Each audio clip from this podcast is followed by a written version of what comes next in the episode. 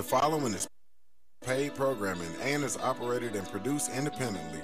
The current views and opinions expressed belong solely to the operators and do not represent the views or opinions of Family Flavors, The Slide, WBN Inc., its affiliates, its sister companies, or respective companies which these individuals are affiliated or have been previously affiliated. The program's participants' opinions and content are based upon information they consider reliable, but neither Family Flavors to Slide WBN Inc. nor its affiliates warrant its completeness or accuracy, and it should not be considered as such.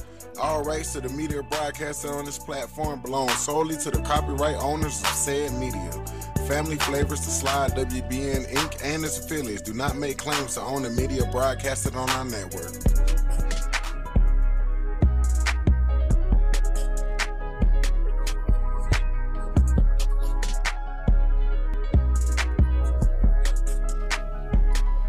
Salutations, family. Thank you for tuning in today to Elevated Vibes. I'm your host, Tara. Today we have a wildlife warrior with us. Rick Hunter has just returned from a 35 day volunteer experience at a wildlife sanctuary in the middle of the Bolivian jungle. All right, Rick, uh, share with us some of the information about this organization. Well, first of all, Tara, I'd like to thank you for this opportunity to be here and to share this information with everyone. Um, the organization I was involved with is called CIWY for short. It means Comunidad Inti Wara Yasi, which I'll go more into that later, but for now I will, I'll refer to it as CIWY. All right. So CIWY began in the 1980s when a group of Bolivian volunteers began to teach trade skills to less privileged youth in the La Paz area, hoping to give them means to support themselves. And this education program included a field trip. And the youth were amazed by the luscious vegetation and quantity of wildlife that they witnessed in the wilderness outside of La Paz.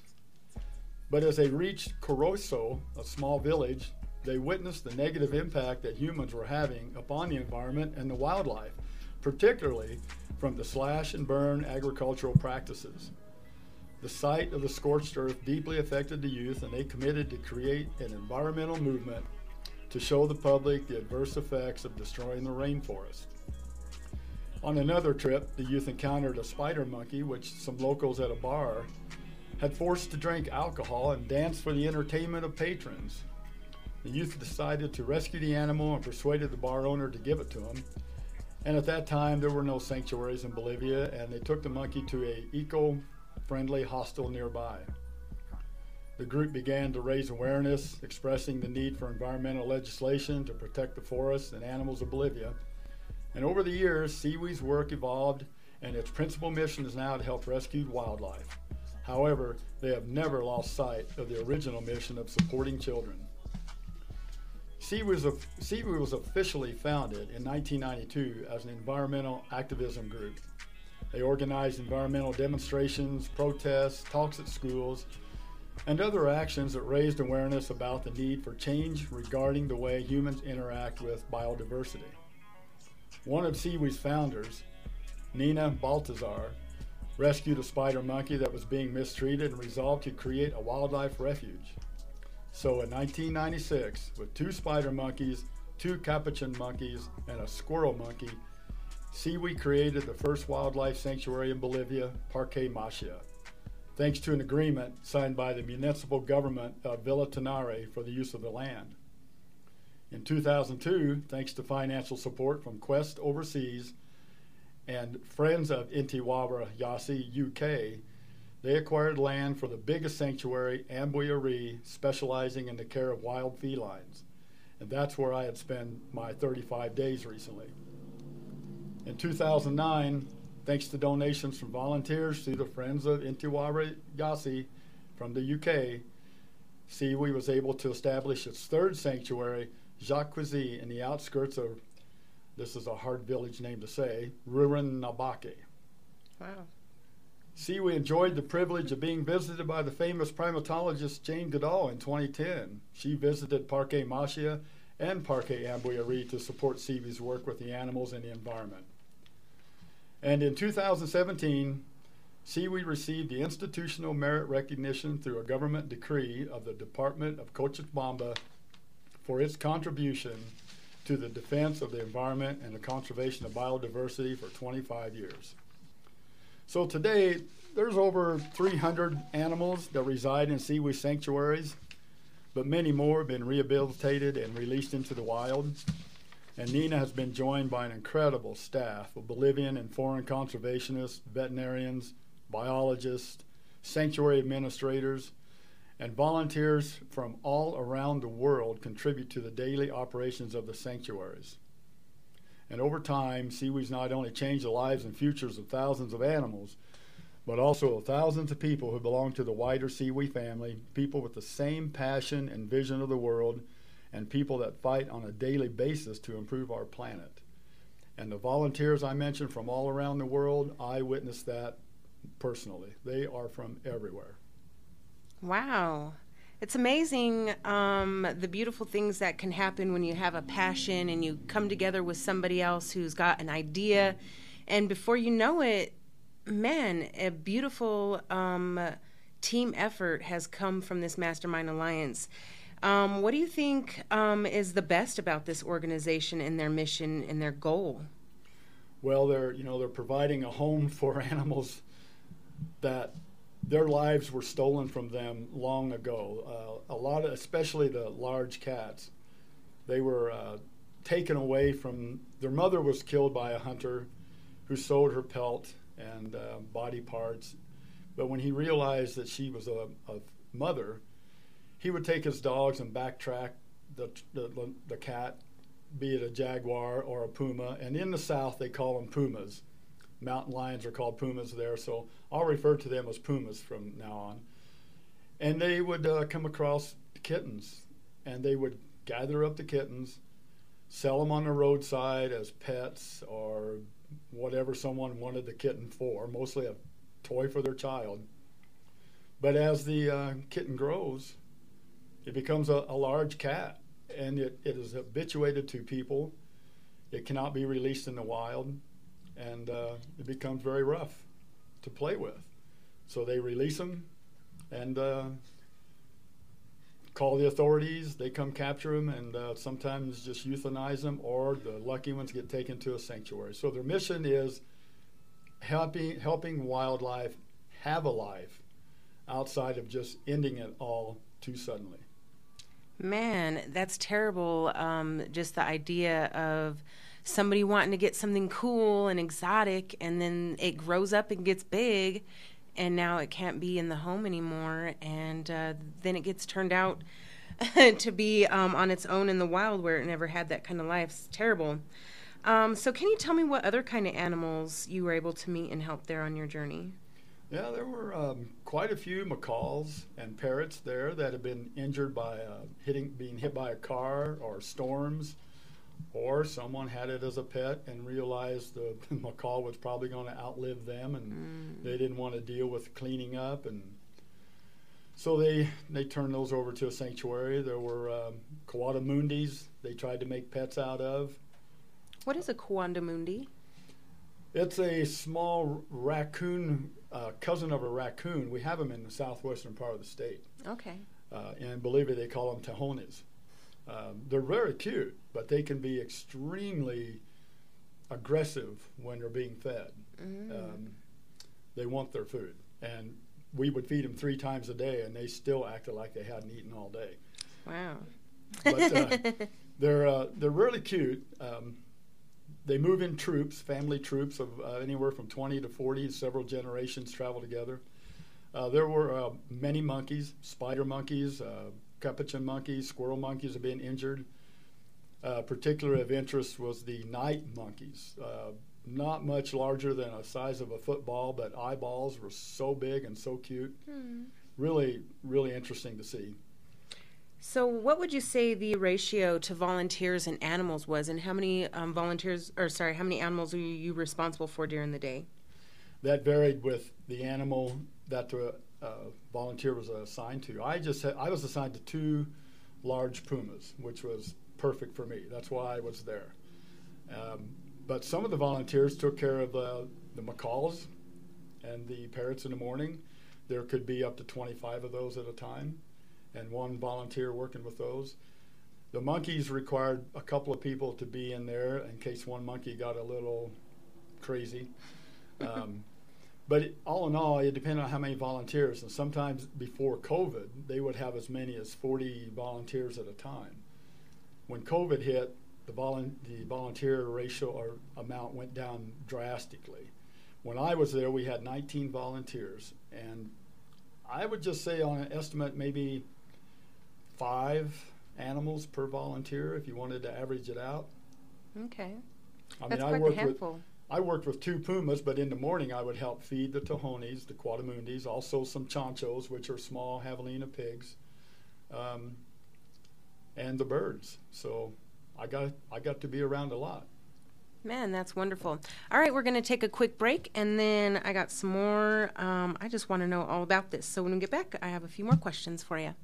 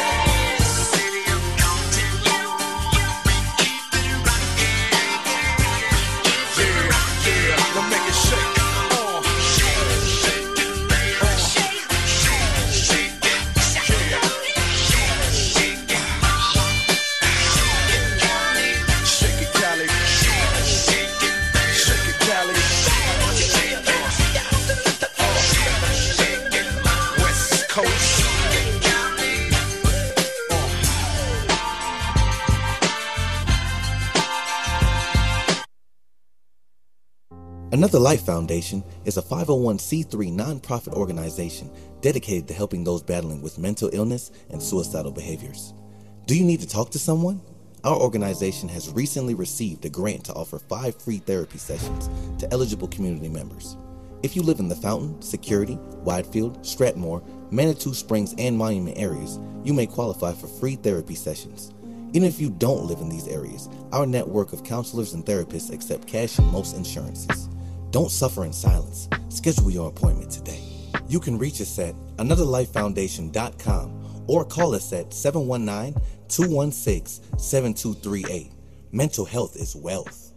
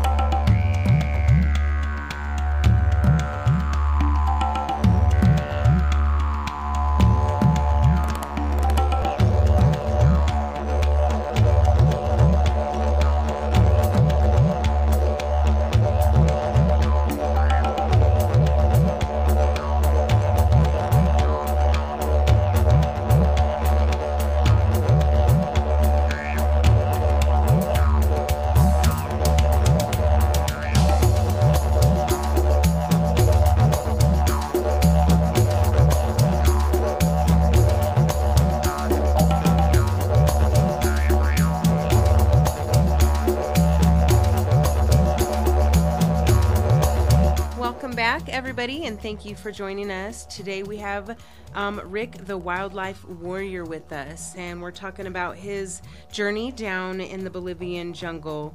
Um, all right, uh, tell me, Rick, um, what other kind of animal? You were talking about the other kind of animals that you were able to meet. Um, you were talking about the little monkey with some big eyes. That was one of my favorites. Makes me want to have one as a pet, but we already know that that is not a good idea. It's not a good idea. No. He'll have you up all night wanting to walk. So, um, well, I was able to uh, interact with uh, Kusi, this large, powerful male jaguar. He was just incredible. And he was so friendly. He would just walk around his enclosure with you on the outside, of course, walking with him. And he would lick you and lick your arm and your hand. But, you know, jaguars, they're so powerful and their tongues are so rough. Five licks on the arm and your skin was about to come off. And, but he was so playful and just a beautiful animal. And then I got to meet the two sisters. There were originally three sisters, three young puma kittens were brought to the sanctuary 19 years ago. And one of them passed away about 10 years ago. And their names were Inti, Wara, Yasi.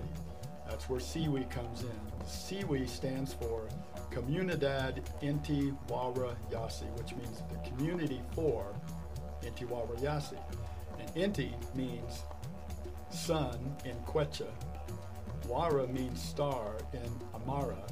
And Yasi means moon in Chiriguano. Oh, it's And they wanted to incorporate these indigenous languages for this sanctuary's name. It's beautiful. So they were they were incredible. We walked those. I got to walk with those for a day on leashes out into the jungle, and they're just like giant house cats. They let you pet them and rub, and they play. Incredible to see them so happy living out their life. That's beautiful. Um, all right, tell me a little bit of what it was like to be out there, um, away from America. You're in a totally different um, country, different people, different lifestyle, different uh, way of doing things. Tell me a little bit about that. Well, it was a little shocking at first, but then the beauty of it was the simplicity of everyday life.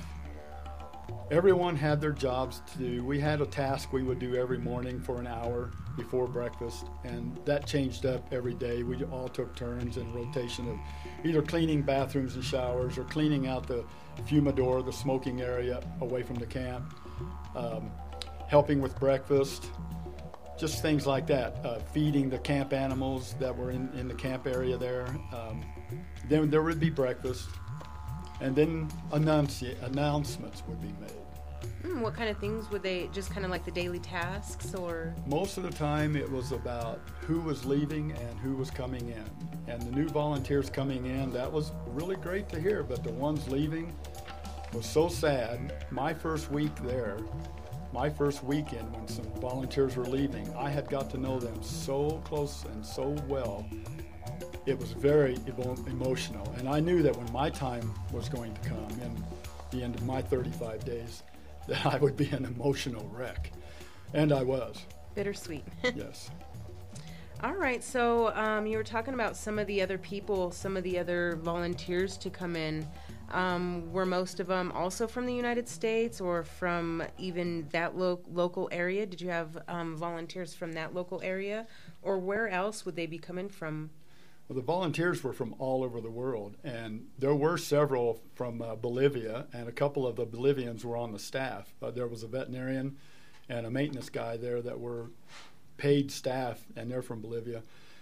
The volunteers, I tell you, while I was there, there were 19 of us, and they ranged from Australia, Zanzibar, the UK, there was Denmark and Belgium, uh, Germany, France, Spain, Canada, Argentina, and Czech Republic, and the Swedish girl from Israel. I mean, there was just so, and then there were two of us from the United States. So they were from everywhere, and uh, everyone got along. We were all there for the same reasons. Everyone was interested in the other one's background. There was so much communication. Um, English and Spanish was the biggest languages there, and most everyone spoke English.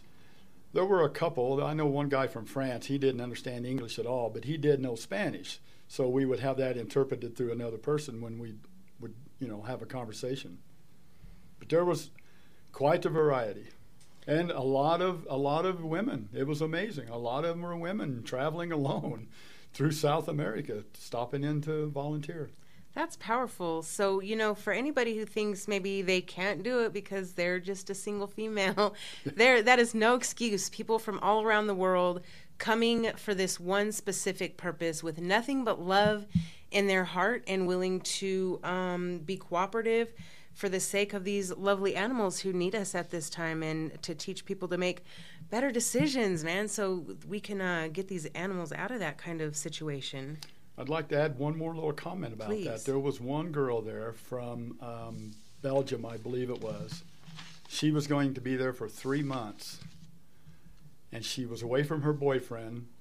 But in at the end of three months, she was going to Ecuador, and he was going to meet her there, and they were going to volunteer at an animal sanctuary in Ecuador together for two more months. Wow. So Beautiful. there's a lot of people out there with wonderful hearts and compassion for wildlife. It's just amazing. Man, that uh, that gives me chills because um, at the end of the day, when you put the ego down, there all there is is love. And when you could get these people from all around the world to cooperate and communicate um, without um, the even just like the barrier of language, a lot of people would see that as like kind of hard or something that you didn't want to do. And Rick, you and I talked about that as kind of like one of the things that brought you a little bit of fear um, about doing that is just kind of moving out of the comfort zone with the passion in your heart to go serve. Um, tell me a little bit about the night before you left in the morning that you were packing up to leave. Oh boy, that was one of the most. Th- that was the fear I felt with this trip. It wasn't being in the jungle or moving through the jungle alone, walking towards my enclosure where my pumas were. My issue was the morning before, the morning of flying out of Denver, Colorado. I was a mess. I couldn't do it. I knew I just could not do something like this, and I was uh, all- the unknown was just wearing on me heavily, and I was ready to cancel the trip. But I couldn't do that. I had a friend going with me, and I couldn't put her through that cancellation. Um, my wife told me, you know, you can do this. You've done s- similar things before, but not in a jungle in Bolivia. But um, it was very difficult. It was it was the most stressful and anxiety I had ever had. But once I was on the plane, everything started going smoothly. Once we had the bags checked in, and I had extra baggage, large bags, I was taking a, a lot of veterinarian equipment that was donated by two veterinarian friends of mine. Uh, I was concerned about even getting that into Bolivia, but uh, everything everything started smoothing out. And from uh, when we landed in Santa Cruz and got through customs, got our private taxi, and it took six hours to get to the sanctuary. That was a long drive, but I began to really get more comfortable. And once we arrived there, it all fell in place.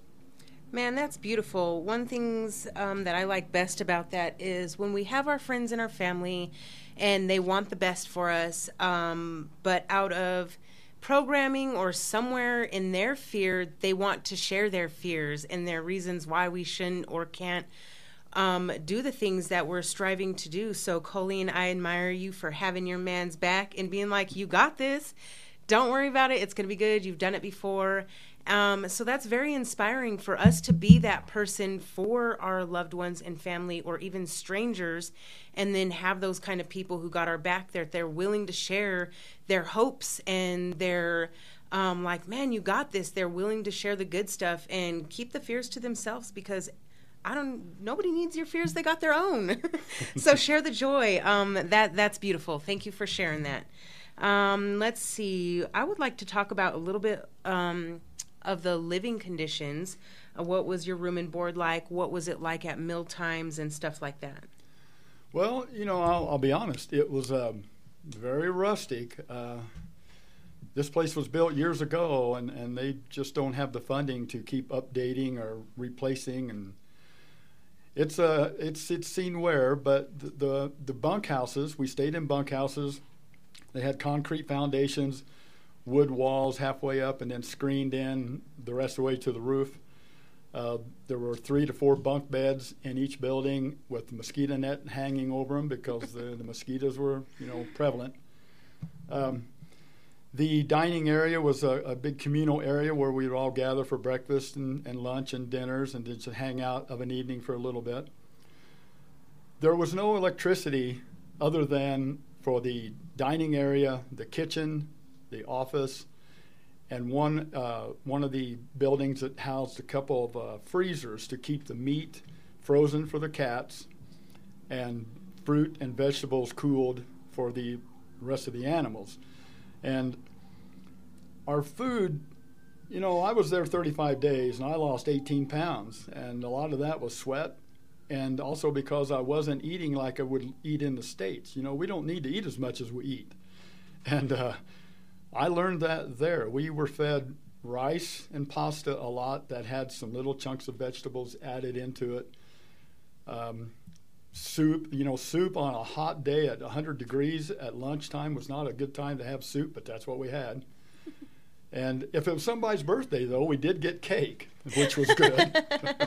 Yay! and uh, it was just um, a difficult thing to get used to, but once you understood how it was going along, and you did get a day off through the week, one one day a week, a group would get Tuesday and a group would get Monday you could go into the little village of Guarayos and you could buy yourself some candies, cookies, some Coca Colas, which were just wonderful. Um, and that would help. That helped with things. But it's doable, you know, it, you can make it there. So, um, just kind of getting out of the comfort zone, putting yourself in a totally different um, situation and what I like to say is a program because here in America we have a certain way of thinking of way you know sh- things should be. Um, here in America, we wouldn't if we were volunteering somewhere we probably wouldn't get served hot soup on a hot day you know? But you know when you're you're there to serve we're not here to it's not to make you comfortable. And i think that's the beautiful thing about life is we are we're programmed to have things a certain way and when you come out of that program and be like you know it wasn't that bad like the anxiety of leaving the country and then getting there and then dealing with um, uncomfortable temperatures um, and then not having the accommodations such as air conditioning to put us back in our comfort zone and then dealing with that going yeah i get some rice and some hot soup with some vegetables, but I'm okay with that. And then by having the knowledge of being like, well, you know, this American diet, um, I didn't need to have all the all this food. I was able to survive.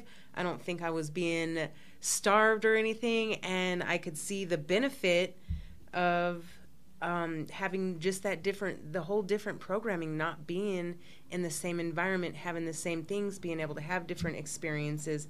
I think that just inspires me to want to leave this country. um, Well, it wasn't about us going on vacation. You're right. We're right. there for the animals. You're and right. to help the people there helping the animals. So so, what was your favorite thing? What what brought you most joy um, for yourself personally, as well as what you were able to give to the animals? What brought you the most joy? Uh, well, knowing why I was there and every day fulfilling that. But I have to tell you, if I can, if I can keep the emotion out of it, every morning I would see uh, Marley. This is going to be hard. Mm. But as I walked through the jungle and I would get close to her enclosure, I would call out her name. And she would answer with a high chirp, chirp of a kitten. And when I would reach her doorway to her enclosure, she would be bounding out of the jungle to meet me at the door. Uh-huh. And this is a puma, six year old puma. And just purring and rubbing and, and rubbing on my hand and my licking my arm and then I actually got her to, to understand when I would say lay down here lay here and she would lay down with her back against the bottom of her enclosure where it was a little loose and I could reach my hand in and I could stroke her entire from neck to tail back and forth. This would be a 20 minute session every morning. And then we would walk around her enclosure and we'd play chase, we'd play hide and stalk, and we'd I'd make her little balls of, out of vines for toys and spray a little perfume in it because they like perfume for some reason. Mm-hmm. The day was to enrich the morning was to enrich her life, and that's what I kept trying to do. And then when it come time to feed her, uh, that was so fun. You know, we had they they each had two enclosures connected by a tunnel and they were trained to, you know, you bring them into one enclosure and shut this gate over there, and I could go into this one and I could clean the water bowl, fill it up with fresh water every day, put a couple tidbits of food in it, come out. She knew when I opened this gate, she would go in here to eat that, and I'd close this gate and I'd go into this big enclosure, and I would clean it up, clean her water bowl, and then I would hide anywhere from 12 to 20 chunks of meat throughout the jungle. And she knew she had to find it. And Wow. I would let her look for about 15, 20 minutes, and then I knew where I'd hid some, and I'd go walk around with her, talking to her, and I'd say, "Here, here, Marley, a key, a key, Marley, a key." key. And she, she would look where I was pointing, and she'd find that chunk of meat. And it was just a fantastic time. It was just like a giant house cat, and I bonded so much. Um, Maggie was a 15-year-old lion who'd been there all her life since six months. Um, she was a, an elegant older lady. And when I would come into her enclosure, approach her enclosure, and I'd call her name out in the afternoon, she had a raspy voice, like a smoker voice, you know. She, um,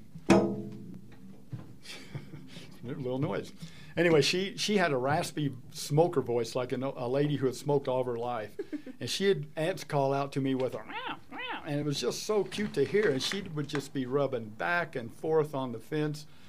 And we'd go through the same thing. But with Maggie, I could let her out of her enclosure onto a runner where she could run for like against 150 feet or so. We're And- recording a live podcast in here. Um, yeah, sure, but can you move this? and would just be she would run like she was just a, a kitten and just play and there again i would make up little toys and spray them with perfume and toss them out to where she could reach them but she couldn't reach me because if she did she'd play a little rough So let me track back real quick. Um, the Marley and what was the other one? Maggie. Maggie. Um, and Maggie was the older one. Is that right? yes Uh, so what do you think? Do you think it was just her age that made her voice raspy, like an Yeah. age thing? Okay. Yeah. And then now, at any time, like I know I get it, it's a wild animal, but was there an opportunity for you to be um, body to body with Marley? Because it seems to be, yeah, she's a wild animal, and um, maybe not know her strength, but all the love and compassion, compassion, and she seems like she really likes you. So for her to be anything but loving would be, um, probably not a possibility. But going in the cage with Oh. her was not a thing.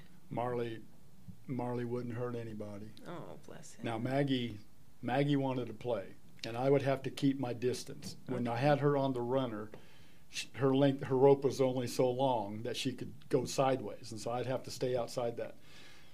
But the second to the last day I was there, I knew I was going to miss him. So I thought, I'm going to play with Maggie today. So we started doing the little hide and stalk thing. And so at one time, I thought, I'm just going to get a little closer and entice her to come after me. And I'm sure she can't stretch that rope to get to me. So I took a step. Boy, she saw that. She cowered down, laid, laid those ears down, and I took a ah. second step, and her little butt started to wiggle. And I took that third step, and here she came. And I said, Maggie, you're not going to get me. And I took one step back, and she had both front feet around my right knee, ah. but not one claw came out. No. And Oh, she let go right away and looked at me and gave me that, like, I got you, you know. And I thought, oh, you're so sweet, Maggie. You're so sweet. And and I don't know, I, I, I'll hurry with this one with Marley. Marley, I could tell you, Marley, one day I made a mistake when I put her into the other enclosure and I was supposed to close this gate and go into the large enclosure to clean and feed, I forgot to close the gate. I was just excited to see her over here, and I thought, okay, I can go in here. so I went in to the other large enclosure and I put my backpack down that had big water bottles in it. I put the food bucket, plastic food bucket down. Thankfully, the lid was on tight. And I went back out to pick up something else I'd forgot to bring in. And when I walked past the gate I was supposed to have closed, there sat Marley looking at me. Uh, From me to you, and I thought, "Oh my gosh!" I I wasn't afraid of her. She wasn't going to hurt me, but I thought I've got to get out of there and get that gate down because my backpack, my water bottles, the food bucket. How am I going to explain this to the office people? Well, I didn't make it. When I went out and around, Marley knew it was her time to go, and she went in. For the next half hour, she was beating up my backpack. I could hear water bottles going up and down through the jungle trail. My backpack was being dragged around, and I thought, how am I going to get, how am I going to do this? so I kept talking to her and talking to her and calling and telling her how great she was. And oh, you're having fun, Marley. You got to come back up here. So I went in and grabbed the food bowl in the first enclosure. And I came out, back around, and I rattled it on the wire. And I said, I got more here, Marley, more here. Come on, Marley. Well, you know, kept time kept going by and going by. And I thought, man, I'm going to have to call for help, but I hate to do this. Finally, Marley come walking out of the jungle. Oh my God. With this water bottle hanging out of her mouth, and it was punctured and crushed, and she come she come out like a like a cat, showing me what she caught. And she come out and she walked right over real slow and laid down at the gate that I would normally come in over there. And I said, "Oh, Marley, that is so good, so great of you to do that. It's fantastic." And I took the food bowl over there that I had, and I said, "Come on, I got more food." And she got up and followed me back, and followed me in to the other one, and I was able to quickly close that gate. She saved me that day. she was so sweet. I'll never forget that. I brought that chewed up bottle home in my luggage. that was my souvenir. Oh, that's beautiful. She was a sweetheart. Oh man, the amount um, they're they're so capable of companionship and compassion and emotion, and they seem so intelligent Mm. and so very in tune with. Um, you know, she knew she was taking your time. She knew she was messing around. She- those were toys I brought. Those were enrichment. Those were things I enrichment toys and new stuff.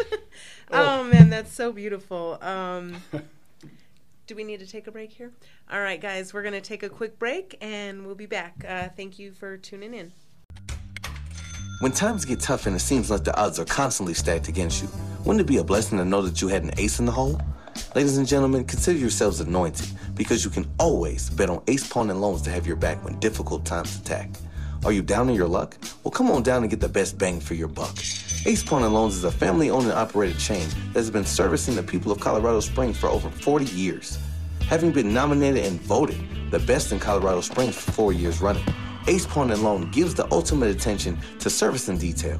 Their staff at all three locations are impeccable and highly professional.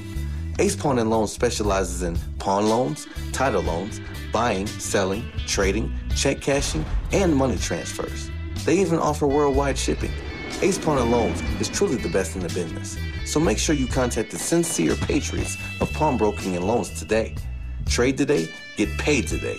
Catch the deals at three locations locally 2339 Platt Place, 3060 South Academy Boulevard, 3638 North Academy Boulevard. Or find them on Facebook at Ace Pawn and Loans and tell them the slide sent you.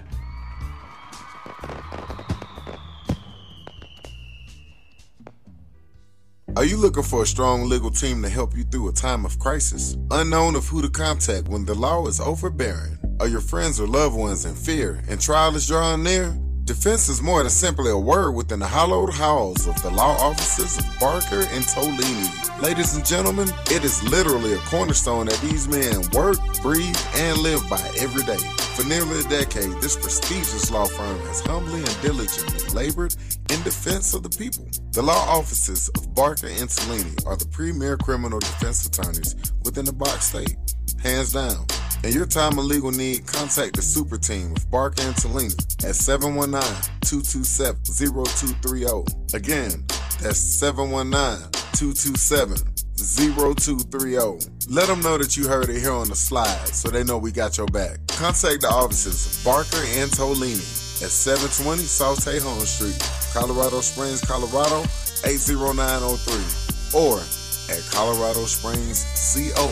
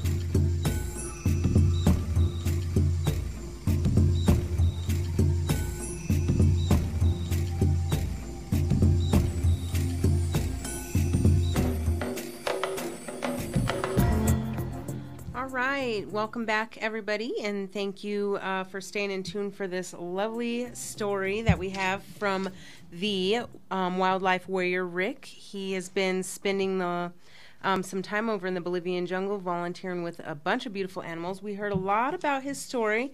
I still have a few questions though, Rick.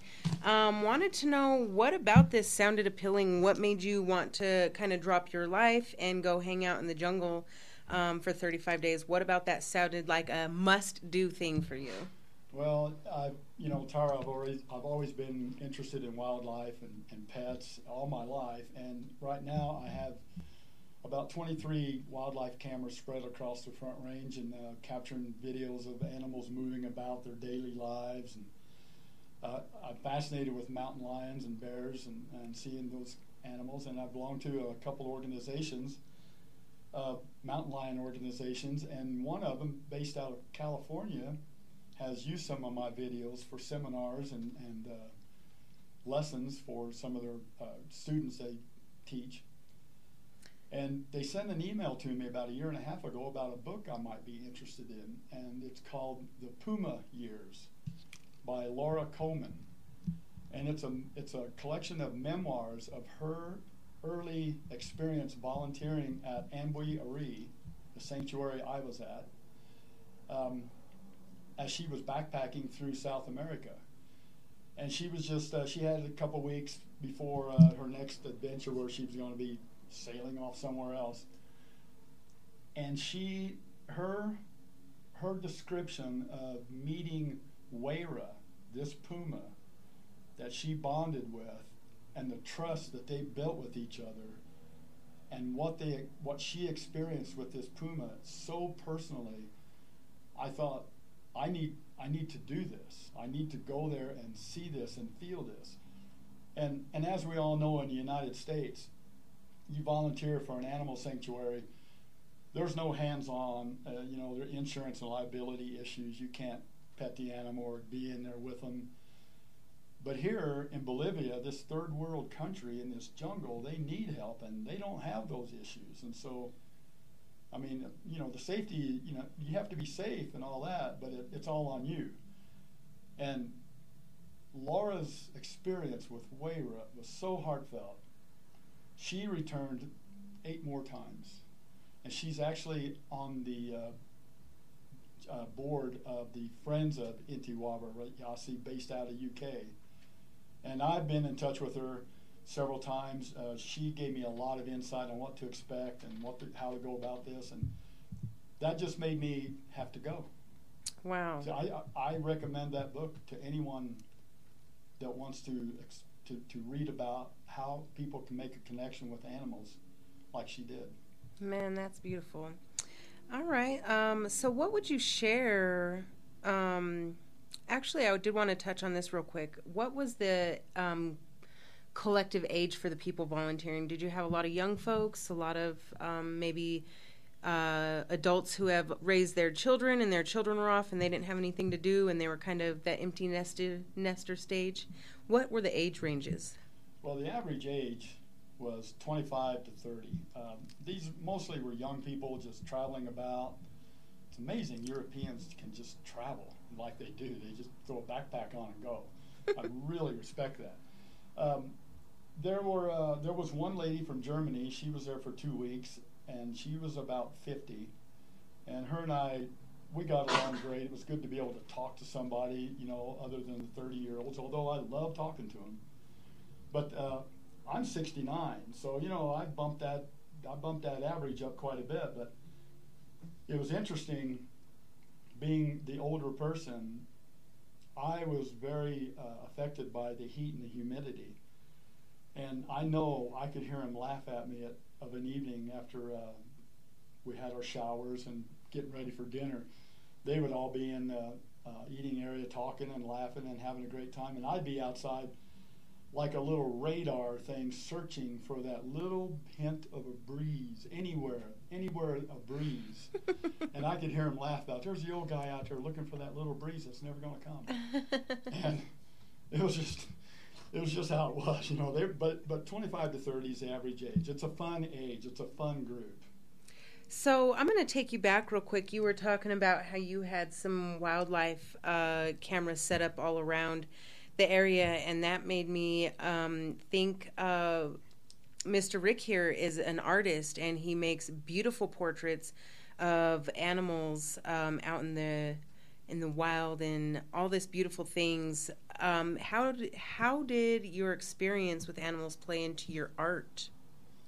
Uh, it was, you know, I just had the talent of drawing all my life, and and I would follow my little dog around in the house when I was six years old, trying to draw that dog all the time. Probably drove her crazy. but my interest in art was animals and birds. I wasn't into landscapes or flowers or anything. I, it was always animals. And when I moved to Colorado and got up into the mountains and was able to see the beautiful scenery and then and then focus in on a small like location where I thought, boy, a bobcat would be beautiful coming out of that little spot. I would paint that. Mm. I like to say that I like to paint the unseen Ah, that's beautiful. because you don't people don't see that.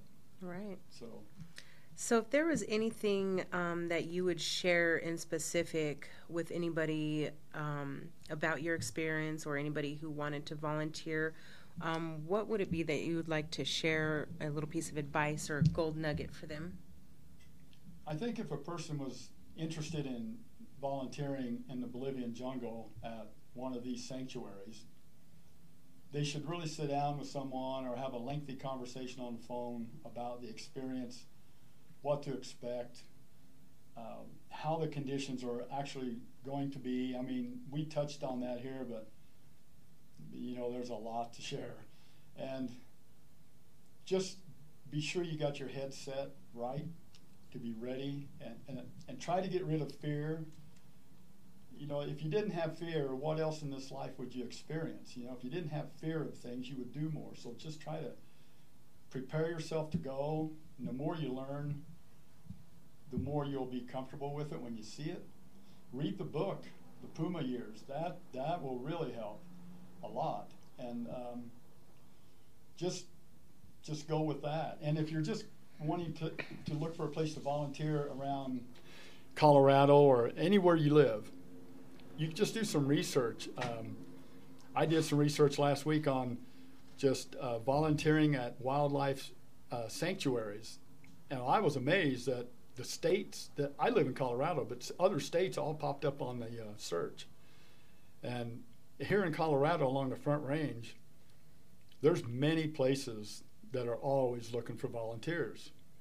Uh, there's the Dumb Friends League, of course, in Denver, Castle Rock, and Colorado Springs need dog walkers and people to come in and just sit and pet the cats and enrich their day because they're just sitting in this little cage all day, waiting on their forever home to show up one day, possibly. And the Max Fund, um, the Wild Animal Sanctuary north of Denver in Keenesburg, uh, lions and tigers and bears and just wolves. It's just a wonderful place to go see, and they're always looking for volunteers. And you're going to be cleaning cages. You're going to be, you know, messing with, uh, you know, refuse from the animal, but that's just the way it is. Um, I volunteer. I've been volunteering for 10 years now at the Harmony Equine Rescue Center in Franktown, Colorado, where we take in abandoned and abused horses. I have scooped a lot of poop in 10 years, and but I'm always petting and rubbing a horse while I'm doing so, and it's just such a great way to start my week. Man, that's beautiful. I think that we have a lot to learn from the uh, wildlife um, on this planet. We are all here, all together as one, and I think um, once we can, once we can um, bridge, if you will, and start to work in harmony with Mother Nature and be at peace um, with everything, and know that everything we are one in all lives all lives matter. It doesn't matter if you're a plant doesn't matter if you're a puma over in the bolivian jungle or if you're a human here in the united states all lives matter and once we can get our idea around we are one and we can operate in this harmonious um, energy flow uh, we can we can come from all parts of the world from every background, from every culture, from every language, and be one in the harmony of giving and loving to just kind of better everybody's um, life. So, what would you say your most favorite and least favorite thing was about your your experience? Well, you know, I've been asked that a few times, and it, it's always the same thing. It was always um, the same thing. The, the, the, my most favorite was walking in to meet my pumas, and the least favorite was leaving them that day, and especially the last day I was going to see them. That's beautiful. Now tell me, were you able to draw? You just you just recently got some ink put on you of these lovely animals. Did you draw these animals, or did the tattoo artist just kind of Oh. take control from a picture? Uh, these are photographs I took that she took off of the pictures that I took. So, That's super cool. yeah, thank you. Yes, I never thought I'd ever have a vo- uh, tattoo in my life. I, why would I have one? I, you know, I just never thought of it until I w- went to take care of these pumas, and that did it. I, I, I had to do it. So Marley's on my left shoulder and Maggie's on my right shoulder. All right. Um, I think we have a few more minutes. Would there be anything at all? Maybe something personal you would like to add? Um, well, you know, there there is one thing that I've harbored for years, and it it seemed to fit in with this experience. Not many people know this. Uh, I'm 69 years old, but when I was a young teenager and in, in my early 20s, I did some hunting, and um, I'm not a hunter anymore. I I I don't have anything against it, really, I guess, but I just can't do it. I can't hurt anything.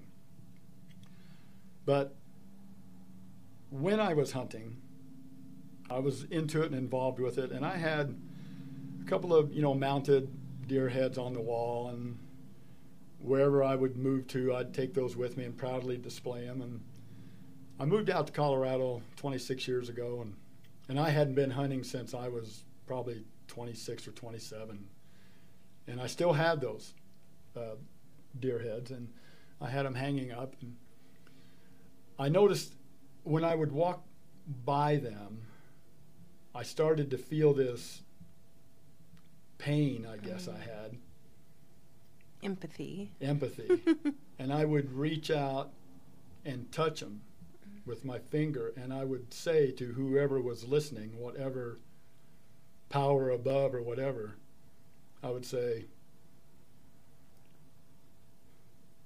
if I can, if I could touch this deer, and it just ran off and lived its life, I'd give up a month of mine. Oh, So life is so precious. years went by, you know, year, years went by, and I finally sold them, moved them off the wall. I couldn't look at them anymore, but I never forget. I never forgot saying that. I would give up a month of my life if I could touch them and let them go. And I read this book, and then I went in and looked at the internet, uh, the uh, website of Comunidad Inti Wara Yassi. And when I read the the uh, volunteer requirements, and it said to work with a puma, you need to stay 30 nights so that you can build the trust and the bond with this animal. I thought, there's my month. The universe was holding you accountable for your word. the universe said, You said you would do it. It got me. Took a long time, but it got me. So, do you have any regrets, though? I mean, that was an experience that had to happen. Even the, you know, the killing of the animal and then proudly displaying it on your wall, all that had to happen for you to come to terms with walking past that animal hanging on the wall, feeling the empathy and the grief and maybe a little bit of guilt, and wanting, having the passion and compassion enough to say, man, this kind of, you know, I'm sorry that this happened and can't take it back, but if if I could give in some way, shape, or form, mm-hmm. I will. And the universe was like, yeah, you can. In fact, 30 days, brother, you're coming to Bolivia. Yeah. you're going to give some of your life. Somebody sent me that book and um, said, "Here you go, read this." Man, that is so so beautiful. Thank you for sharing that. A little bit of uh, personal stuff. You know, that's that's what when you can get raw and real in your life, and and then put the ego aside. That's when the good shit happens. Well, I'm just glad this isn't a video. It's okay. We'd all be crying. I'd be going through the Kleenexes right here now. But anyway, Man, thank you for sharing that, Rick. I appreciate you. Um, so, so just a couple uh, takeaways. I don't know if we can, if anybody does have any questions or anything like that, we'd be happy to um, answer them. Um, oh, hey, look at that. Um, you could call in at 719 300 7936 if you guys have any questions for Rick at all. You could follow us on social media at uh, the slide WBN. Um, yeah, we're super excited. Also, keep in mind, guys, we have some events coming up here at Slip and Slide. They have their heart in the community. They are um, just bringing bringing people um, to a place where we can all share um, what we have to offer, and when we can all come together with our heart, man, you can't go wrong. So um, they're having an event, Slip and Slide In through Sand Creek. They're doing a backpack giveaway. School is coming up, and there's always a need. So if you have a way to give and volunteer, or if you have a need, you can pick up at any of the locations. Um, I'm sure you could find that on social media. Um, there's a town hall meeting coming up on the 17th of September, second meeting. And then uh, Homeless, Not Hopeless, coming up October 8th. Um, I really feel that this is a, a beautiful and divine position to be in. If you have it in your heart to give, or if you have it in your environment and you need to receive, there is a place. Um, so, everybody, thank you for tuning in. Thank you for joining us and letting us share some elevated vibes. Rick, thank you for being with us today. Thanks for letting me be here. And Slide, thank you for hosting a, a platform for me to share. I appreciate you.